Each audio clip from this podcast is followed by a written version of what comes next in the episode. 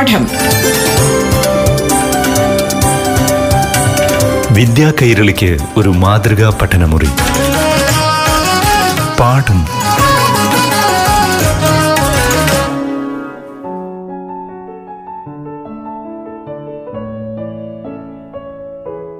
പ്രിയപ്പെട്ട കൂട്ടുകാരെ പാഠം ക്ലാസ് മുറിയിലേക്ക് എല്ലാ കൂട്ടുകാർക്കും സ്വാഗതം. ഇന്നാദ്യം അഞ്ചാം ക്ലാസ്സിലെ സാമൂഹ്യശാസ്ത്ര പാഠമാണ് അവതരിപ്പിക്കുന്നത്. ക്ലാസ് നയിക്കുന്നത് പാലക്കാട് ജില്ലയിലെ ഭീമനാട് ഗവൺമെന്റ് യു പി സ്കൂളിലെ അധ്യാപിക ശ്രീലത പി. പ്രിയപ്പെട്ട കുട്ടികളെ സുഖം തന്നെയല്ലേ? അഞ്ചാം തരം സാമൂഹ്യശാസ്ത്രം പാഠം ക്ലാസ്സിലേക്ക് എല്ലാവർക്കും ഒരിക്കൽ കൂടി സ്വാഗതം. എല്ലാവരെയും വിദ്യാലയത്തിൽ ഒരുമിച്ച് കണ്ട സന്തോഷത്തിലായിരിക്കും അല്ലേ? പഠനമൊക്കെ എങ്ങനെ പോകുന്നു? നാം അഹിംസ അറിവ് അധികാരം എന്ന എട്ടാം അധ്യായത്തിന്റെ അവസാന ഭാഗത്തെത്തിയിരിക്കുകയാണ് മഗധയെക്കുറിച്ചും അവിടുത്തെ പ്രബലരായ മൗര്യവംശത്തെക്കുറിച്ചും മഹാനായ അശോക ചക്രവർത്തിയെക്കുറിച്ചും ഒക്കെ നാം പഠിക്കുകയുണ്ടായി. മൗര്യഭരണത്തിന്റെ തകർച്ചയ്ക്ക് ശേഷം ഗംഗാതടത്തിൽ എന്തെല്ലാം മാറ്റങ്ങൾ ഉണ്ടായി എന്നറിയണ്ടേ? എ ഡി നാലാം നൂറ്റാണ്ടോടെ ഗംഗാതടത്തിൽ പുതിയൊരു രാജവംശം ഉയർന്നു വന്നു. അതാണ് ഗുപ്ത രാജവംശം. ശ്രീഗുപ്തനാണ് ഗുപ്ത സാമ്രാജ്യം സ്ഥാപിച്ചത്.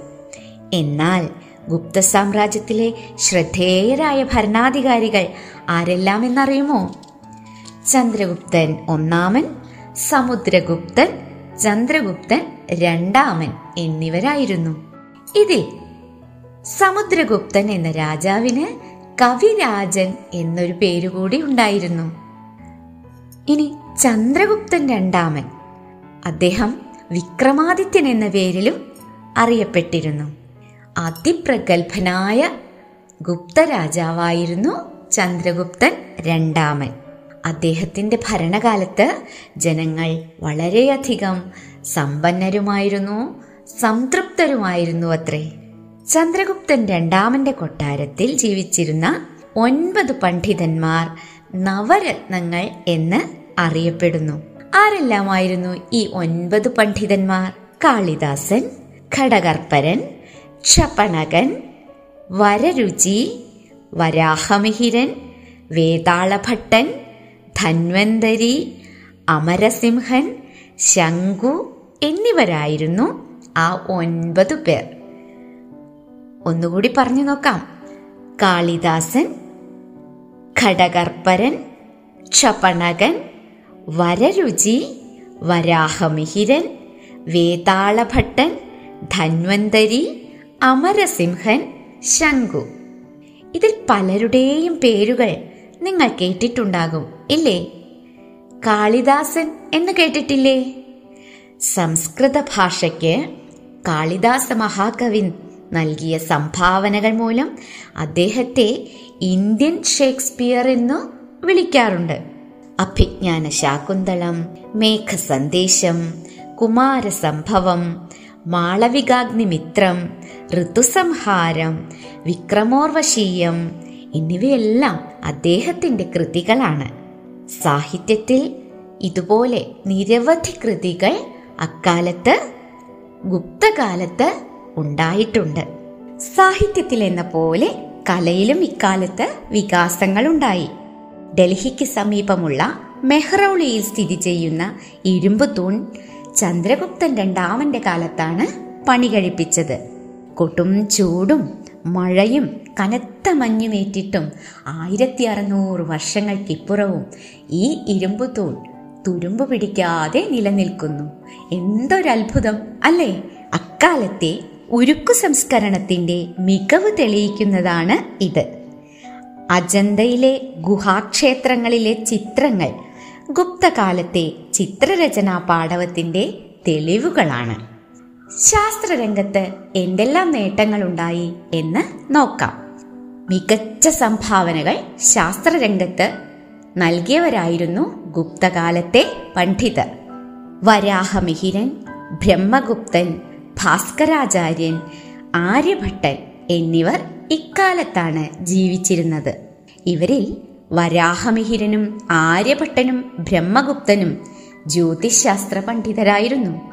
ഭാസ്കരാചാര്യരും ആര്യഭട്ടനും ഗണിതശാസ്ത്രത്തിലും ഭാരതത്തിന് ശ്രദ്ധേയമായ സംഭാവനകൾ നൽകി. കൂട്ടുകാരെ ഗുപ്തകാലത്ത് ജീവിച്ച പണ്ഡിതന്മാരെയും ശാസ്ത്രജ്ഞന്മാരെയും മനസ്സിലാക്കിയല്ലോ.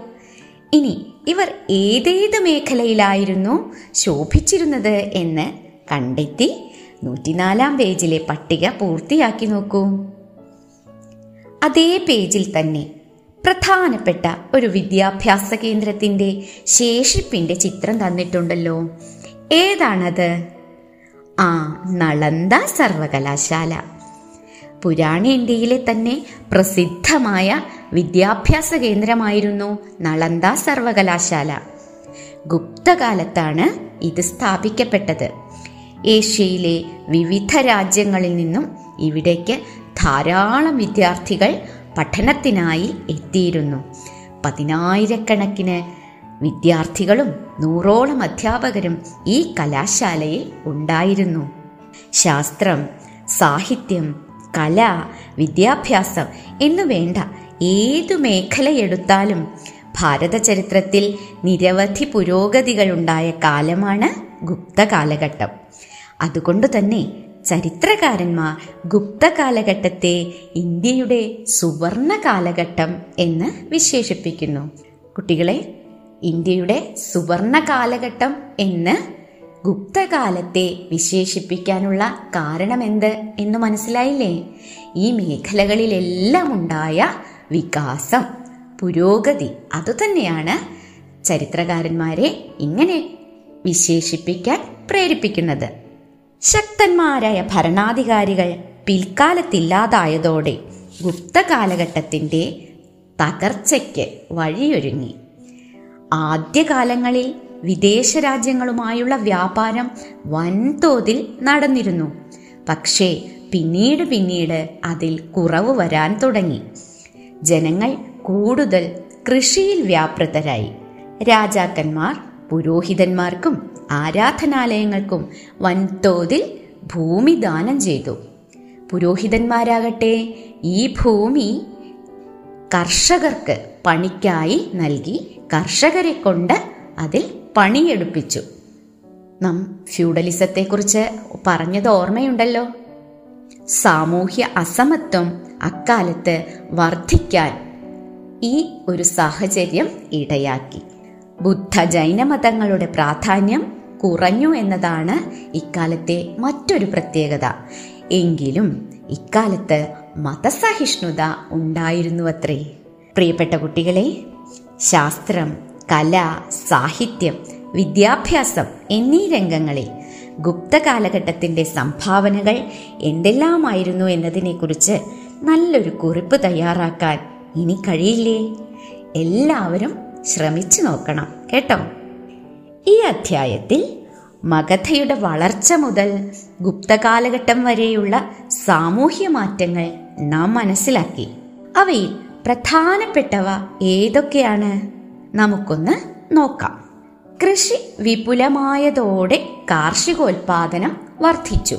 കൃഷിയും അതുമായി ബന്ധപ്പെട്ട തൊഴിലുകളും നിരവധി പുതിയ പുതിയ അറിവുകൾ സൃഷ്ടിച്ചു. പുതിയ പുതിയ കണ്ടെത്തലുകൾ ഉണ്ടായി. സാമൂഹ്യ അസമത്വങ്ങൾക്കെതിരായി ഉയർന്നു വന്ന ആശയങ്ങൾ സമൂഹത്തെയും രാജ്യഭരണത്തെയും സ്വാധീനിച്ചു. ശാസ്ത്രം കല സാഹിത്യം എന്നീ മേഖലകളിലുണ്ടായ മാറ്റങ്ങളെ ഭരണാധികാരികൾ പ്രോത്സാഹിപ്പിച്ചു. മൗര്യ കാലഘട്ടത്തിൽ നിന്നും ഗുപ്ത കാലഘട്ടത്തിലേക്ക് വന്നപ്പോൾ സമൂഹത്തിലെ വിവിധ മേഖലകളിൽ ഉണ്ടായ മാറ്റങ്ങൾ എല്ലാവർക്കും മനസ്സിലായില്ലേ? മഗധ മൗര്യ സാമ്രാജ്യം ഗുപ്ത സാമ്രാജ്യം ഇവയെല്ലാം നാം ഈ അധ്യായത്തിലൂടെ പഠിച്ചു കഴിഞ്ഞു. ഈ അധ്യായത്തിൽ നാം പരിചയപ്പെട്ട വിവിധ ചരിത്ര സ്മാരകങ്ങളുടെ ചിത്രങ്ങൾ ടെക്സ്റ്റ് പുസ്തകത്തിൽ നൂറ്റിയഞ്ചാം പേജിൽ നൽകിയിട്ടുണ്ട്. ഏതു മേഖലയിലാണ് അവ ഉൾപ്പെടുന്നത് എന്ന് എഴുതി ചേർക്കാൻ മറക്കരുത് കേട്ടോ. പുതിയൊരു അധ്യായവുമായി നമുക്ക് അടുത്ത ക്ലാസ്സിൽ വീണ്ടും കാണാം. എല്ലാവർക്കും നന്ദി നമസ്കാരം. പാഠം. വിദ്യാ കൈരളിക്ക് ഒരു മാതൃകാ പഠനമുറി. പാഠം.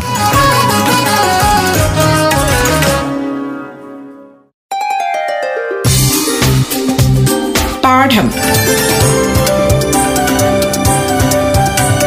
വിദ്യാ കൈരളിക്ക് ഒരു മാതൃകാ പഠനമുറി. പാഠം.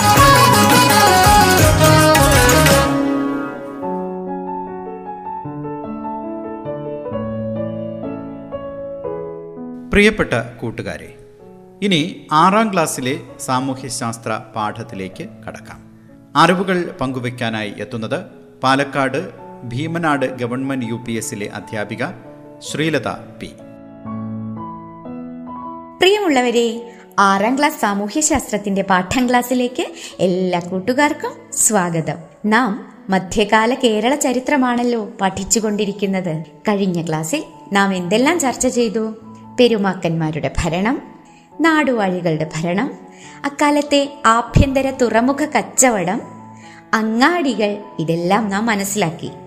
ഇനി മധ്യകാല കേരളത്തിലെ ഭാഷ സാഹിത്യം കല എന്നിവയെക്കുറിച്ച് ഇന്നത്തെ ക്ലാസ്സിൽ പഠിക്കാം. ഉണ്ണുനീലി സന്ദേശത്തിന്റെ ചില വരികൾ നാം പരിചയപ്പെട്ടല്ലോ. അത് മണിപ്രവാള കൃതിയാണ് എന്ന് ടീച്ചർ പറയുകയുണ്ടായി. ഈ സാഹിത്യം മണിപ്രവാള സാഹിത്യം രൂപപ്പെട്ടത് മധ്യകാലത്താണ്. ഭാഷാ സംസ്കൃതയോഗോ മണിപ്രവാള എന്നാണ്. സംസ്കൃതവും പഴയ മലയാളവും കൂടി ചേർന്ന ഭാഷാരൂപം. ഈ രൂപത്തിൽ എഴുതപ്പെട്ടവ മണിപ്രവാള സാഹിത്യം എന്ന് അറിയപ്പെടുന്നു. ഇനി ടീച്ചർ ഒന്ന് ചോദിക്കട്ടെ. വളരെ പണ്ട് കാലത്ത് തന്നെ മലയാളം ഉണ്ടായിരുന്നോ? നമ്മുടെ മലയാളം തമിഴിൽ നിന്നും രൂപപ്പെട്ട ഭാഷയാണെന്നാണ് കരുതുന്നത്. അന്നത്തെ ലിപിയും ഇന്നത്തെ ലിപിയും ഒരുപോലെയാണോ? അല്ല അല്ലേ? ജൂതച്ചെപ്പേടിന്റെ ചിത്രത്തിൽ നിന്നും തന്നെ നമുക്കത് മനസ്സിലായി. വട്ടെഴുത്തിലാണ് പഴയ മലയാളം എഴുതിയിരുന്നത്. കോലെഴുത്ത് എന്ന ലിപിയും പണ്ടുണ്ടായിരുന്നു. അപ്പോൾ മലയാളത്തിന്റെ പഴയ ലിപികളാണ് വട്ടെഴുത്തും കോലെഴുത്തും എന്ന് മനസ്സിലാക്കാം. ശരി. എന്നെ ടീച്ചർ കുറച്ച് പാട്ടുകൾ കേൾപ്പിക്കാം. ശ്രദ്ധിച്ചിരിക്കണേ. ശ്രീരാമ രാമ രാമ ശ്രീരാമചന്ദ്ര ജയ ശ്രീരാമ രാമ രാമ ശ്രീരാമഭദ്രാജയ. ശ്രീരാമ രാമ രാമ സീതാഭിരാമ ജയ श्रीराम राम राम लोकाभिराम जय श्रीराम राम राम रावणान्तक राम श्रीराम मम हृदि रमतां राम राम ചത്തിരങ്ങിരി കണ്ടാൽ പവീഴം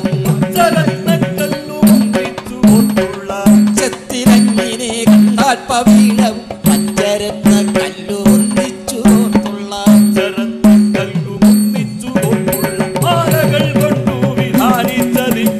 മാലകൾ കൊണ്ടു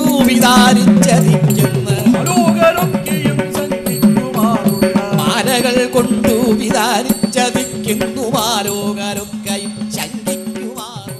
കേട്ടല്ലോ ഇവയോരോന്നും ഏതിലെ വരികളാണ്? പറയാൻ കഴിയുന്നുണ്ടോ? നിൽക്കട്ടെ. ഉത്തരം ഇപ്പോൾ വേണ്ട. ടീച്ചർ കുറച്ച് ചോദ്യങ്ങൾ കൂടി ചോദിക്കട്ടെ. എല്ലാം മലയാളവുമായി ബന്ധപ്പെട്ടതാണ്. മലയാള ഭാഷയുടെ പിതാവ് ആരാണ്? കിളിപ്പാട്ട് പ്രസ്ഥാനത്തിന്റെ ഉപജ്ഞാതാവ് എന്നറിയപ്പെടുന്ന കവി ആര്? എഴുത്തച്ഛന്റെ പ്രധാന കൃതി ഏത്? ചെറുശ്ശേരി എഴുതിയ പ്രധാനപ്പെട്ട കൃതി ഏതാണ്? ജനകീയ കല എന്നറിയപ്പെടുന്നത് ഏതാണ്? കുറെ ചോദ്യങ്ങൾ അല്ലേ? ഉത്തരങ്ങൾ കണ്ടെത്താൻ വിഷമമുണ്ടോ? ഇല്ല മിടുക്കരാണ് നിങ്ങൾ. ടീച്ചർക്കറിയാം മലയാള സാഹിത്യത്തിന്റെ അടിസ്ഥാന വിവരങ്ങളാണ് ഇവ. അതാർക്കാണ് അറിയാത്തത് അല്ലേ? മലയാള ഭാഷയുടെ പിതാവ് എന്നറിയപ്പെടുന്ന തുഞ്ചത്ത് രാമാനുജൻ എഴുത്തച്ഛൻ രൂപപ്പെടുത്തിയ കിളിപ്പാട്ട് പ്രസ്ഥാനത്തിലെ കൃതികളാണ് അധ്യാത്മരാമായണം മഹാഭാരതം കിളിപ്പാട്ടുകൾ. അതുപോലെ തന്നെ കൃഷ്ണഗാഥ എന്നൊറ്റ കൃതി കൊണ്ട് മലയാള സാഹിത്യത്തിൽ ചിരപ്രതിഷ്ഠ നേടിയ കവിയാണ് ചെറുശ്ശേരി. എഴുത്തച്ഛന് മുമ്പ് പതിനഞ്ചാം നൂറ്റാണ്ടിലാണ് ചെറുശ്ശേരി ജീവിച്ചിരുന്നത്. ജനകീയ കലയായ തുള്ളൽ ഇക്കാലത്താണ് രൂപപ്പെട്ടത്. കുഞ്ചൻ നമ്പ്യാരാണ് തുള്ളൽ പ്രസ്ഥാനത്തിന്റെ ഉപജ്ഞാതാവ്. എല്ലാവർക്കും അറിയാം. ഇവയെല്ലാം മലയാള ഭാഷാ വികാസത്തിന് വഴിതെളിച്ചു. പതിനേഴാം നൂറ്റാണ്ടിൽ ഖാസി മുഹമ്മദ് രചിച്ച കൃതിയാണ് മുഹിദ്ദീൻ മാല. അറബി മലയാളത്തിലാണ് ഇത് എഴുതപ്പെട്ടിട്ടുള്ളത് അറബി മലയാളം കേട്ടിട്ടുണ്ടോ? എന്താണ് അറബി മലയാളം? കേരളത്തിൽ മുസ്ലിങ്ങൾക്കിടയിൽ പ്രചാരത്തിലുണ്ടായിരുന്ന ഒരു സങ്കര ഭാഷയാണ് അറബി മലയാളം. അറബി ലിപിയാണ് ഇതെഴുതാൻ ഉപയോഗിച്ചിരുന്നത്. ഇതുപോലെ ഇക്കാലത്ത് മറ്റു കൃതികളും രചിക്കപ്പെട്ടിട്ടുണ്ട്. അർണോസ് പാതിരി രചിച്ച പുത്തൻ വാനയും അക്കാലത്തെ മികച്ച ഭാഷാകൃതിയാണ് അതുപോലെ തന്നെ ഇക്കാലത്ത് വടക്കൻ പാട്ടുകൾ തെക്കൻ പാട്ടുകൾ തൊഴിൽ പാട്ടുകൾ എന്നിവയും ഭാഷയ്ക്ക് ഒരുപാട് സംഭാവനകൾ നൽകിയിട്ടുണ്ട്. പുത്തൂരം വീട്ടിൽ ജനിച്ചോരെല്ലാം പൂപോലഴകുള്ളോരായിരുന്നു. ആണുങ്ങളായി ജനിച്ചോരെല്ലാം അംഗം ജയിച്ചവരായിരുന്നു. വടക്കൻ പാട്ടുകളിലെ പുത്തൂരം പാട്ടുകളിൽ നിന്നുള്ള ചില വരികളാണ് ഇവ. ഇതുപോലെ തെക്കൻ പാട്ടുകളുണ്ട് മറ്റു തൊഴിൽ പാട്ടുകളുണ്ട് ഇവയിൽ നിന്നെല്ലാം വരികൾ ശേഖരിച്ച് ക്ലാസ്സിൽ ഒരു പാട്ടുകൂട്ടം തന്നെ സംഘടിപ്പിച്ചു നോക്കൂ. വളരെ മനോഹരമായ അനുഭവമായിരിക്കും നിങ്ങൾക്കത്. പാഠപുസ്തകത്തിൽ നൂറ്റി നാൽപ്പതാം പേജിൽ കുറേ കലാരൂപങ്ങളുടെ ചിത്രങ്ങൾ തന്നിട്ടുണ്ടല്ലോ. ഏതെല്ലാമാണവ? തുള്ളൽ കഥകളി കൂടിയാട്ടം ഒപ്പന മാർഗംകളി. ആ ഇനിയും ഉണ്ട് ഇവയെല്ലാം മധ്യകാലഘട്ടത്തിൽ വളർന്നു വന്ന കലകളാണ്. ക്ഷേത്രങ്ങൾ കേന്ദ്രീകരിച്ച് നൃത്തം സംഗീതം തുടങ്ങിയ കലകൾ അക്കാലത്ത് വികസിച്ചു വന്നു. അവയിൽ പെടുന്നവയാണ് കൂത്ത് കൂടിയാട്ടം കഥകളി തുടങ്ങിയവ. ഇവ ക്ഷേത്രങ്ങളോട് ചേർന്നുള്ള പ്രത്യേക കൂത്തമ്പലങ്ങൾ എന്നറിയപ്പെടുന്ന ഇടങ്ങളിലാണ് അരങ്ങേറിയിരുന്നത്. അതുകൊണ്ട് തന്നെ ഇവ ക്ഷേത്രകലകൾ എന്നറിയപ്പെടുന്നു.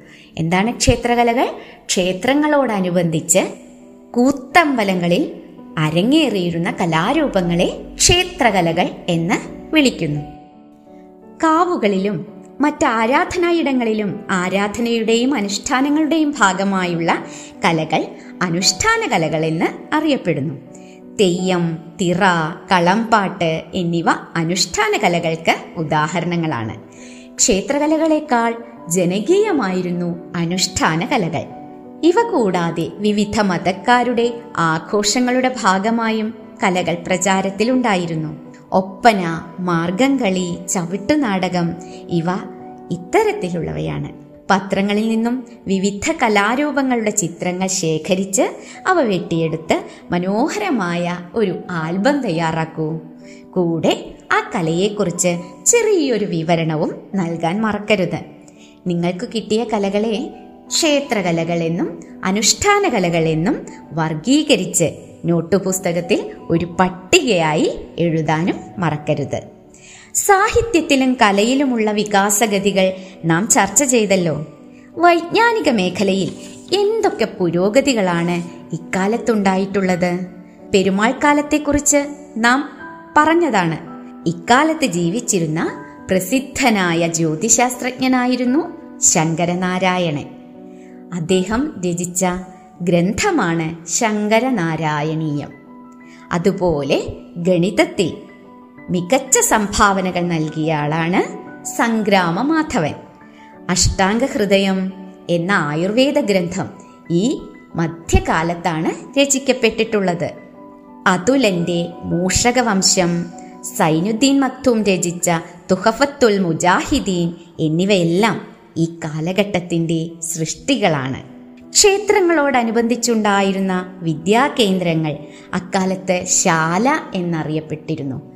ബുദ്ധ കേന്ദ്രങ്ങളോട് അനുബന്ധിച്ചും ഇത്തരം വിദ്യാലയങ്ങൾ ഉണ്ടായിരുന്നു അവ അറിയപ്പെട്ടിരുന്നത് പള്ളികൾ എന്നായിരുന്നു.